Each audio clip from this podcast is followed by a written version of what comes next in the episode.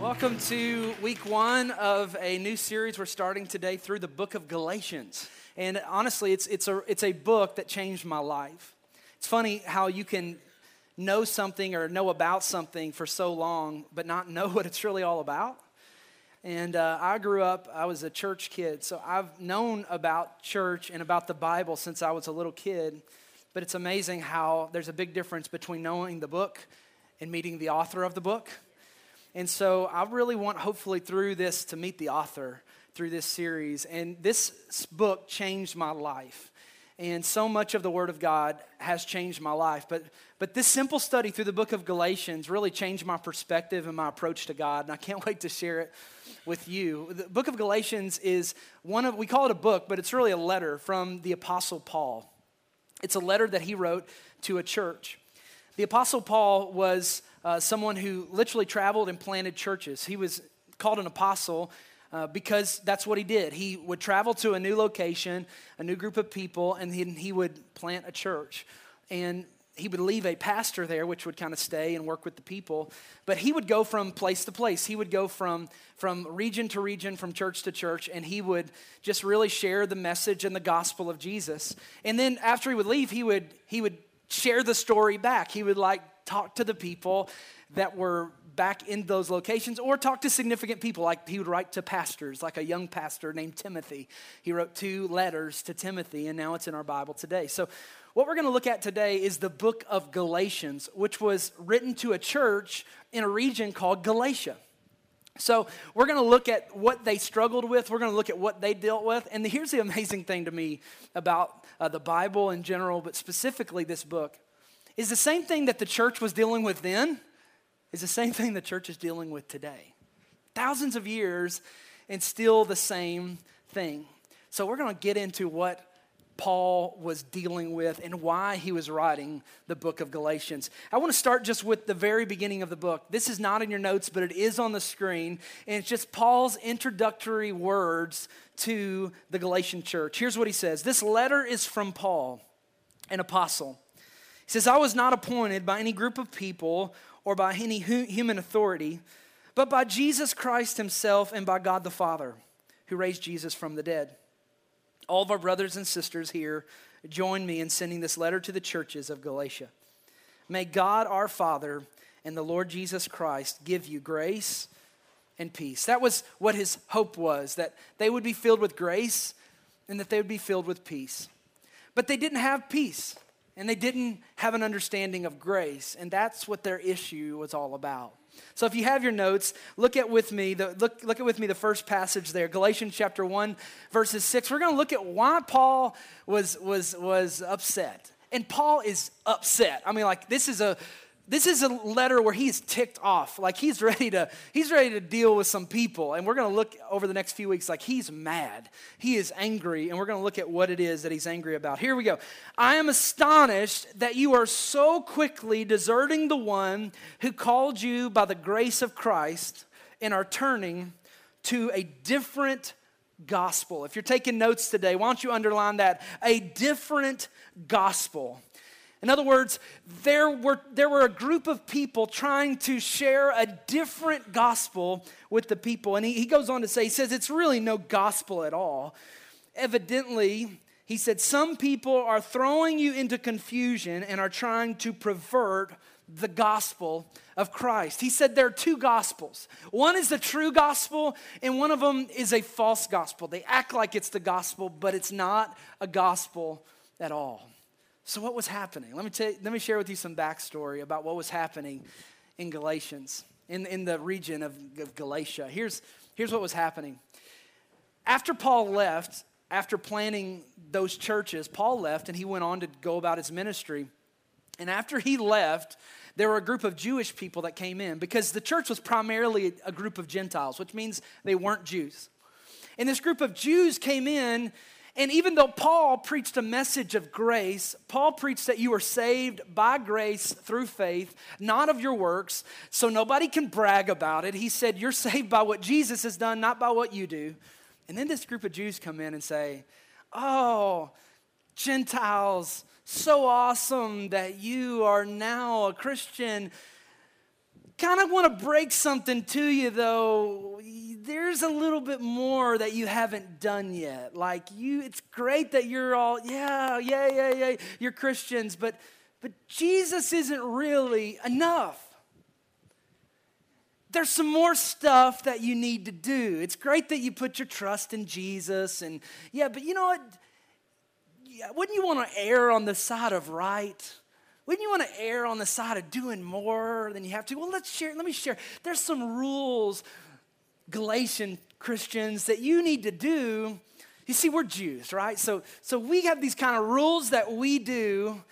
We, we have the Bible, you know, the Old Testament, and, and those rules still apply to you today. So it's great and all that you put your trust in Jesus, but you, you need to have Jesus plus our rules. You need to have Jesus plus our religion. And rule number one in our religion is this you must be circumcised. If you don't know what that means, do not Google it in church this morning. like, that's not something you want to Google. Like, just, just ask somebody after church what that means if you don't know what that is. But let me just say that new members class was very small. If circumcision was something that they started requiring along the way, you see, Jews were circumcised when they were eight days old which, you know, you can do whatever you want to me whenever I'm eight days old. I don't remember being eight days old, but they're looking at grown men and saying, hey guys, it's time to have a surgery. Do you really love Jesus or not? Like, how much do you love him? Imagine what that new members class looked, looked like, you know? Probably a lot of women in that class. All the brothers be like, honey, I love you, but I don't love you that much. You're going to have to go to that church all by yourself. I'll go to church online or something like that. I'm not going to that church. like, welcome. We're so glad you're here. Hey, here's the food for next steps on the right. Here's our surgery center right over here. The knives are clean and hot, so how much do you love him? You see, this is a big deal in the church in Paul's day. Is Jesus really enough? Or does it take religion too? Is Jesus really enough, or does it take these other things too? In the book of Acts, chapter 16, there was this huge like conference that took place between all of the Christian leaders of the day, and they were trying to make up their mind. Do we need to follow Jesus? Is, is the grace of Jesus enough for Gentiles, or, or do you, we need to add in all of these rules? And, and it just came back, um, it, it came back unanimous. No, Jesus is enough. So here's the question I want to ask, and I believe Paul throughout the book of Galatians is asking this one question. Here's the key question today How am I going to become godly? How am I going to become godly? Like, what's my path to God? How do we become godly? How do we come, become approved by God? There's, every religion has a path for what it means to be godly. Every religion has a path on what it means to follow God and to become godly. And what these Jewish Christians came in telling these new believers, I believe, was a religious system that was not much different than any other religion of the world. Like if you were to just take any religion off the shelf of society, what they, the kind of Christianity that they were trying to sell to these believers, were no different than just the average religion that you would pull off the shelf of the world today. But what Paul was trying to preach, what Paul had taught them, was something that was like no other religion. It was something that was like no other thing that had ever been done before because it had nothing to do about what you do for God. It has everything to do with what God did for you. It has nothing to do with you repaying God for what He did or you being good enough to get God to love you or to like you. And it had everything to do with a God who loved you in your sin, who loved you in your shame, who loved you in your greatest mistake and cared for you anyway. Had everything to do with it. And he was saying, What is the approach going to be to God? Are you going to, or, how are you going to go? How are you going to find your way? And, and Paul begins to give two options. And the amazing thing to me, bless you, the amazing thing to me about these two options is it is one it's a story that happened in the very beginning. That even though it happened in the book of Galatians, it's something that was happening in the very, very first story of the Bible. And we're going to get into look at Galatians over the next few weeks. But I want today, I want today to take you back and to show you that the greatest temptation may not be what you think it is. If you have your Bible, turn to Genesis chapter 2, verse 8, or it's there in your notes. And we're going to look at the first story of humanity in the Bible and a choice that they had to make about what it meant to become godly. It says, Now the Lord God planted a garden in the east, in Eden and there he put the man he had formed. And the Lord God made all kinds of trees to grow out of the ground, trees that were pleasing to the eye and good for food. But in the middle of the garden were the tree of life and the tree of the knowledge of good and evil. Much like these two trees before you today. There were the tree of life, the Bible says, but then there was a second tree, and it was the tree of the knowledge of good and evil. And as a kid, I always imagined in my mind that this was the tree of good and then this was the tree of evil. Ever thought that before? Like, this is the bad. This is the tree of evil. You know, this is the tree of darkness. This is the tree of bad. This is the bad tree. And this is the tree of good. But it doesn't say that. It says the tree of life. And then this tree is the tree of the knowledge of good things and bad things. Knowledge. What we're going to talk about, it's a little bit deep today, a little bit heady, but I want to hopefully communicate in a way that we can all understand it and take it home with us. Reading on Genesis chapter 2, verse 16, it says, And the Lord God commanded the man, You are free to eat from any tree in the garden, but you must not eat from the tree of the knowledge of good and evil, for when you eat of it, you shall surely die. What are you talking about, God? What do you mean? This is a tree of good. Like there's good and evil. It's not just all evil, it's this knowledge, but there's something about this approach to God. When we live our lives taking this approach to God, it only leads to death. And then when we live our lives taking this approach to God, it leads to life. So this is Satan's temptation. It is the temptation between this tree of life and this other tree that's in the garden. And let's read it Genesis chapter 3. This is the choice that they had to make in the very first story in the Bible. Now, the serpent was more crafty than any of the wild animals the Lord God had made. And he said to the woman, Did God really say? There he's questioning God. Did God really say you must not eat from any tree in the garden? The woman said to the serpent, We may eat from the trees in the garden, but God did say you must not eat fruit from the tree that is in the middle of the garden, and you must not touch it. Time out. He, she said it's in the middle. The Bible says both the tree of life and the tree of the knowledge were in the middle. Isn't it funny how the thing that we want, our temptation, many times is the only thing that we see in the middle of our lives? And he said, You must not touch it. And God never said you must not touch it, but she, we got a way as people of adding things to what God said, and it never leads to a good place when we try to add stuff to what God's word says. And he says, You will not surely die. The serpent said to the woman, For God knows that when you eat of it, your eyes will be open and you will be like God, knowing good and evil. When the woman saw that the fruit of the tree was good for food and pleasing to the eye, and also desirable for gaining wisdom, she took some and ate it. She also gave some to her husband who was with her, and he ate it. Both of them, their eyes were open, and they realized they were naked. So they had a brand new perspective. Watch what happens next. And they sewed fig leaves together and made coverings for themselves. They felt shame. They were ashamed of their bodies and the choices that they had made.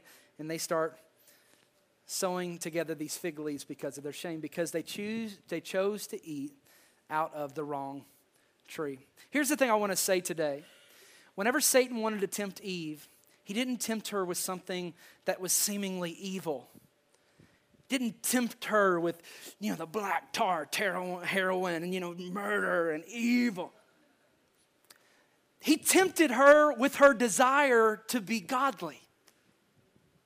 He tempted her and appealed to her own desire to be godly, to be like God. And he essentially said, Hey, why don't you just take this approach of the knowledge of good and evil and become like God from your own ability and your own strength instead of just taking from and receiving the tree of life. He appealed to her desire to be godly. Could it be that Satan's greatest temptation in our life is not some grand evil thing that we imagine in our mind, but could it be for our greatest temptation would just be for us to, in our own wisdom, approach God all, all by ourselves and be religious? I about called this sermon Death by Religion, but my wife told me not to, so I didn't. it's like it's kind of heavy, but it's real. Could it be that the greatest temptation is a temptation to have a religion instead of a relationship with God? Could it be the greatest temptation is to just have a head knowledge without any heart, love, and, and, and, affection for God? Could it be that that's the greatest temptation that we could ever have? Because in these two trees, Paul is trying to appeal to the Galatian church and say, hey guys, you started in the grace of God. You started in the tree of life. You didn't deserve to be saved, but He saved you anyway. You didn't deserve to know Him, but you knew Him anyway. But somehow someone has perverted your understanding, and now you're living your life trying to do all of these things to try to please God. And you're trying to add all of these rules and rituals to what it means to be a believer, and you've missed the point because You've eating, you're eating out of the wrong tree. So let's see what's in this. Let's see what's in this tree. Let's see what's in this tree. Let's see what's in the tree. Here's here's uh, here's here's something that's in the tree. One tree, the knowledge of good and evil, focuses on what you do.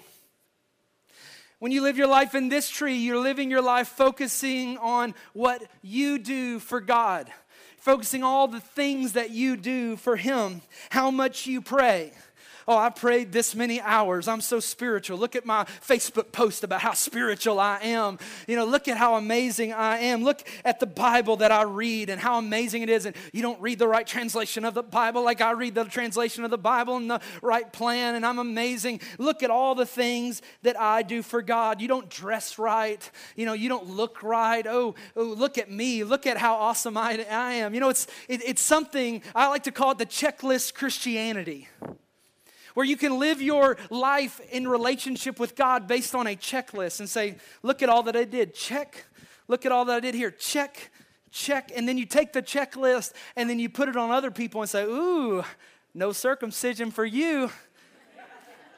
I was eight days old whenever it happened. It's time for you to get busy. Come on. Uh, what about this checklist? Check, check, check. Looks like you got some work to do because your relationship with God, when it's based out of this tree, it's based all about what you can do for God, how awesome you are for God. I have a question for you this morning. If you were standing before God right now and He said, Why do you deserve to go to heaven? What would you say? Would you say, I deserve to go because I was this and I was baptized whenever I was this old and I came down to the altar and I did this and I lived right and I've quit doing this and I've quit doing that and I used to go there and I don't go here anymore? And you are all about what you have done? Or would you stand before God and say, you know what? I don't deserve to go to heaven. And you know, it's only by your grace, it's only by your mercy, it's only by what you've done, not by what I could ever do. On my best day, the Bible says our righteousness is filthy rags before God. So, our best attempts at being good is never like being God, because out of the tree of life, there's a little bit different focus. The tree of life focuses not on what you do, but its focus is all on what Jesus has done. the tree of life focuses on what he did and how great he is not how measure how, how we measure up well i'm a little bit better person than my neighbor is and i'm a little bit better than them and i'm a pretty good person and you got to understand the tree of life has nothing to do with what you've done it has everything to do with what jesus has done how good He is, how awesome He is. God's not interested in just changing your behaviors. He's interested in you falling in love with who He is and having a relationship with Him and changing Him forever. It's not about what we do, it's about what He's done. Yesterday, we were at the park with um, our boys, and uh, my oldest one said, Hey, Dad, I want to get on the monkey bars. I was like, Okay. You know, they're way too short to get on the monkey bars. So I lift him up, right?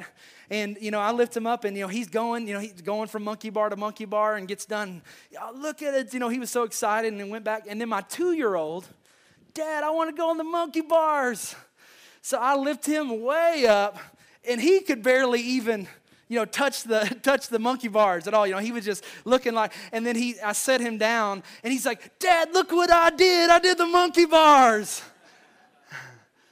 And I felt like the Lord said, you know what, that's about how it's like whenever you brag about all the things that you've done for me. Because everything that we can do is because He's holding us up the whole time. Everything that we're able to do, it's because of what God has done. This is not in your notes, but John chapter 5, verse 39 says, You diligently study the scriptures because you think that by them you possess eternal life. In other words, you think just because you come to church and because you read your Bible, because you have all these religious things that you do or that you believe, and all this knowledge that you have of good and evil, you think that by all of that, that that's what it's all about. And he says, no, no, no, no, no. These are the scriptures that testify about me. Says, yet you refuse to come to me and have life. In other words, you missed the whole point. It's not about what you do but it's everything about what I've done for you. Are you living your life, Galatians, based on, oh, look at all the lists that you've done?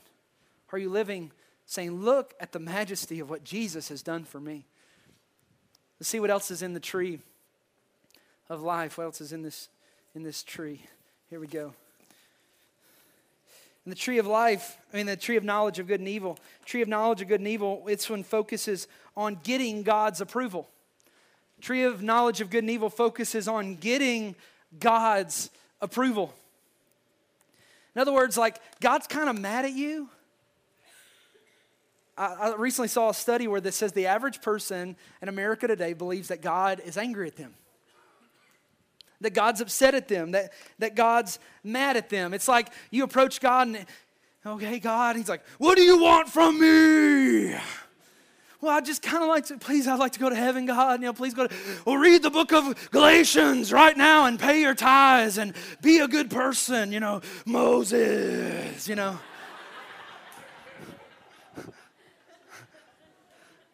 Like God's the Wizard of Oz behind some, you know, faceless. That's a scary movie uh, you know, to a kid, by the way. It's like, it's like God's some, you know, huge, faceless being up in the sky thundering down to you. You know, he's not really happy to see you, but he's just kind of there, and you're living your life trying to get God to like you, to get God, oh, please, you know, please, God, send me to heaven. Please, would you bless my family? And please, just help, just please help me. It's like, I'll do anything, God. You know, it's like God's, I grew up with this perspective. It's like God doesn't really love me, He just kind of loves his rules, and if, as long as I'm doing the rules, then he'll like me. And the moment I stop doing the rules, the moment I kind of fall off the wagon, if you will, it's like, man, I'm out of the love, I'm out of the grace of God, and it's just like, it's all over. I remember as a kid being so terrified that the rapture would take place at any given time, just, uh, just, just, just absolutely horrified. And I remember uh, taking a nap at my house, and my mom, she, she, I was always kind of home alone until my mom came home from work. My parents were divorced when I was very young, and I remember after school, I had kind of had two or three hours. I was just kind of home as a teenager teenager. And I'll never forget before mom getting home one afternoon, uh, waking up and just being terrified that the rapture had taken place. And I called my grandmother, and I thought, if, if anybody's going to go to the rapture, my grandmother's going to go. So I, I called her, and she didn't answer the phone. And and I lived across the road. So like I just I just like I just woke up and I just ran across the road like trying to find my grandparents, you know, and I'm like, Lord, please, I'm so sorry, you know. But I just remember living my life terrified that I'd done one some little thing. And God was mad at me. The tree of life is a little bit different than that. The tree of life is not about trying to get God to like me. The tree of life is all about this focusing on receiving God's love. It's not about trying to do something to get God to like me.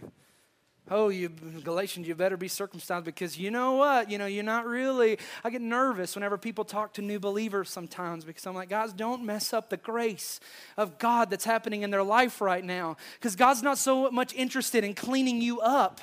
God's interested in getting your heart and letting His love wash over your life. I, will never forget, I was downtown on Gay Street not long after we moved here to plant this church, and I had met someone, kind of became a friend, and I felt like the Lord was giving me an opportunity just to be a friend and be a witness to him, and he was smoking downtown and right in front of the general store. And, uh, and, and I remember him talking, we were talking about God, and he said, well, What does your God think about this? You know, what does your God think about this? You know, and I said, Man, I don't think God so much cares about this. And I hit him in the chest. He's a big old boy. I said, God cares about this. He's not trying to just change your behaviors. He's trying to let you know He loves you with an unfailing love. It's not something you have to clean up to get God to love you. I want you to know right now, maybe you're in guilt and shame and condemnation because of mistakes that you've made. I want you to know that if you could see God's face right now, He would be smiling ear to ear because He loves you and He cares about you. And there's not one mistake on your worst day, He loves you as much as He does on your greatest day because you're His son and you're His daughter, and there's nothing that you could do to change the love that He has for you. Guys, you are so valuable to God. You are so valuable to God. That's why Romans 5 8 says, But God demonstrates his own love in this, that while we were still sinners, Christ died for us. I want you to notice the order of that scripture. It doesn't say Christ died for us and then we got our lives right. But it said he died for us when we were sinners. He loved us when we were sinners. So your sin, your problems, your mistakes, does not change the love of God. Your sin, your problems, your mistakes, He loves you right in the middle of it all. That's why 1 John 4:19 says, "We love because he first loved us." In other words, God made the first move. God made the first move in your life. Maybe you're like, well, I'm at church and I need to act like I got it all together and I need to do all these things. I need to change. You're right, preacher. I need to change all these things about my life. Guys, understand this. Your God loves you right where you are. And could it be the reason that you are stuck in this rut is because you're in a rut of religion? Instead of understanding that there's this life giving, life changing tree and this relationship with God that will forever change you? It's, it's not something that you perform or it's not something that you're religiously better than everyone else, but it's just something that you receive by grace through faith and you walk in it. It really is amazing grace. It really is amazing grace. So let's see what else is in in this in this tree over here. If I can find something else in the tree. I fell down. There we go. That stuff's falling out the tree. Okay, here's the third thing in the tree of the knowledge of good and evil. This one focuses on external duty. The tree of the knowledge of good and evil focuses on external duty for God. In other words, I really want to sin, but I can't because I'm a Christian. I want to go party so bad. It sounds so much fun, but I can't because I got it. I got the book. I got this Bible. I can't do it. it. Says you can't do this and you can't do that. So you know what? I can't do it. It's all about my duty. It's like I remember as a kid hearing, uh, hearing preachers say, 55 years ago, I surrendered to the ministry. Didn't want to, wanted to be a successful man, but thought I'd be a pastor.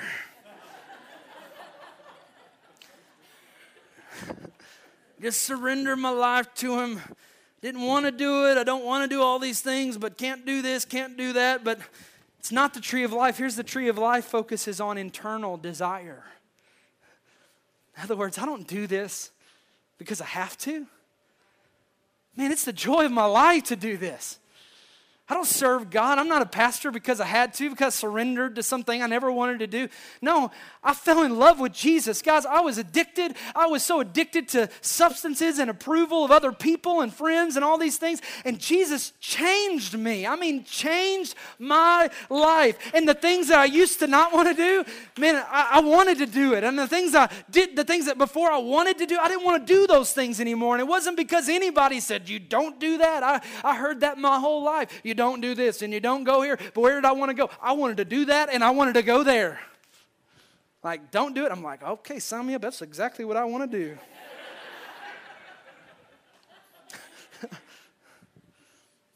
but then I fell in love with Jesus. That's why we don't preach behavior modification here at City Hills, we preach the gospel. We take you to Jesus Christ. And if you'll fall in love with Him, guys, there's no other motivation that you need. I don't live my life saying, gotta be faithful to Kara, gotta be faithful to Kara. Okay, 11 years, you've done it 11 years. Just one more day, you can do this. Be faithful. You got one more day in you. Okay, you just you can do. Okay, ready? Let's go. We, we can make it through one more day. Be faithful. Be faithful. Be faithful. Everywhere I go, be faithful. You know, written all over the place. Be faithful. No, no, no, no, no. Never done that one day. Been married 11 years, and you know what? I don't, I'm not faithful because I have to be. I'm faithful because I'm in love.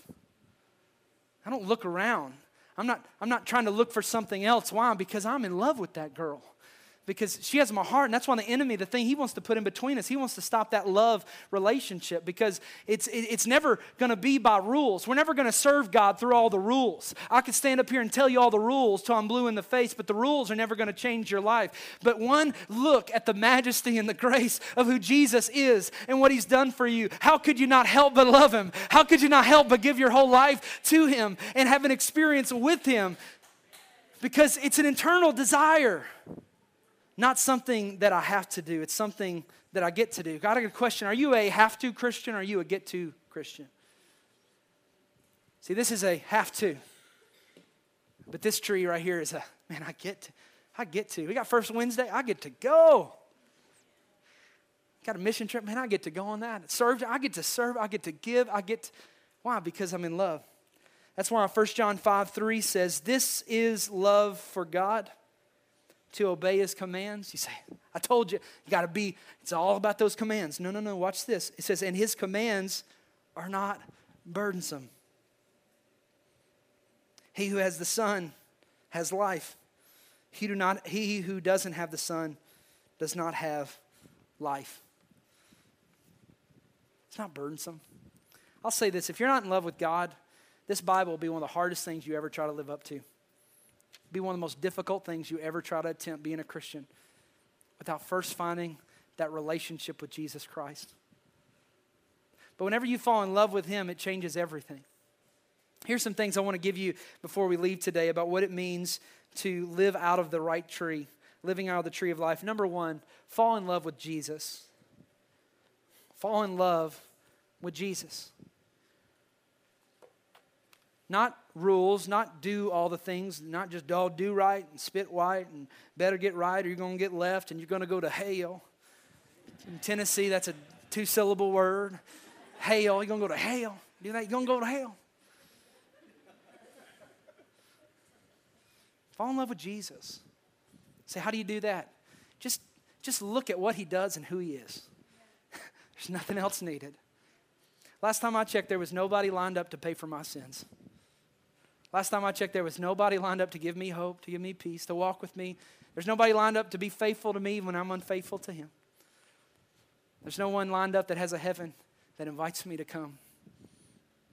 And the thought that a God so high would reach a man so low, I can't help but love him. It's the only reasonable response that I could have to fall in love with him. That's why John 14, 15 says, If you love me, you obey what I command. Growing up, I always heard that if you love me, you better obey what I command. I've even manipulated people with that verse before. You better do this because the Bible, if you love him, you better do this. You don't do it. When I started reading this book of Galatians, I realized it's Jesus plus nothing equals everything. It's not Jesus plus religion, Jesus plus look at these three or four things that I do, or that I believe, or that I do better than every other Christian, or that I'm we're kind of this special little thing, and you better be like us if you want to really be. When God started doing that work in my life, I realized there's a comma there. And I think the, it's the opposite. If you love me, you'll do what I ask. In other words, the motivation's changed. You're not obeying God because you're terrified of Him, because He's angry at you. Man, but you want to serve God. So the question I have for you today is which side of the comma are you living on? Which side of the comma are you living on? Is it a love for God that you have, or is it just you're just terrified to do the wrong thing? Which tree are you in the middle of? Because God wants serving Him to be a delight, not a duty. If He just wanted someone to just do something, He has angels all around Him. They cry, Holy, holy, holy. It's the Lord God Almighty, which was and is and is to come day and night. He, he has all of that, but He wants somebody that says, Hey, good morning, Dad. I love you. Like, would you? I want to walk with you today. I want to have a relationship with you. Not a religion, but a relationship with you. Here's the second thing don't allow condemnation. Don't allow condemnation in your life. This is, this is exactly what happened whenever Adam and Eve made the choice to eat from that tree of the knowledge of good and evil. The Bible says they immediately began to cover themselves because of condemnation and shame, guilt and shame.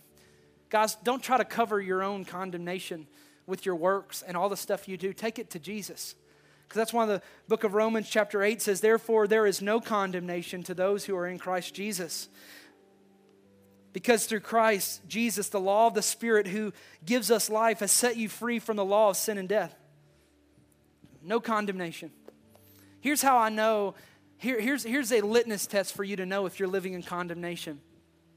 How do you treat other people's sin? If you live your life condemning everyone else, and I can't believe her, and did you see what he did? And I, can, I thought he was a believer, and I thought he did all. If you spend your whole life condemning everyone else around you, you're doing that because you yourselves are living under condemnation. And it makes you feel better whenever you find someone else that's doing the same thing like you.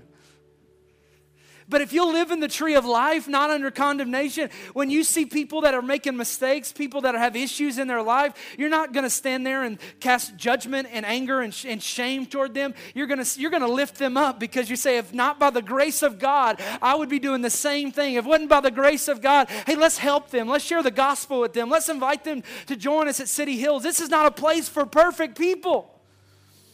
This is just a place for people that have found the grace of God and that are so in love with Jesus, we're just following after him. And here's the third thing make the choice every day. Make the choice every day. Deuteronomy 30 says, This day I call heaven and earth as witnesses against you that I've set before you life and death, blessings and curses. I'll choose life. Choose life. Maybe talking to somebody today that you have a religion. God says, No, no, no, I'm not interested in you just having a religion.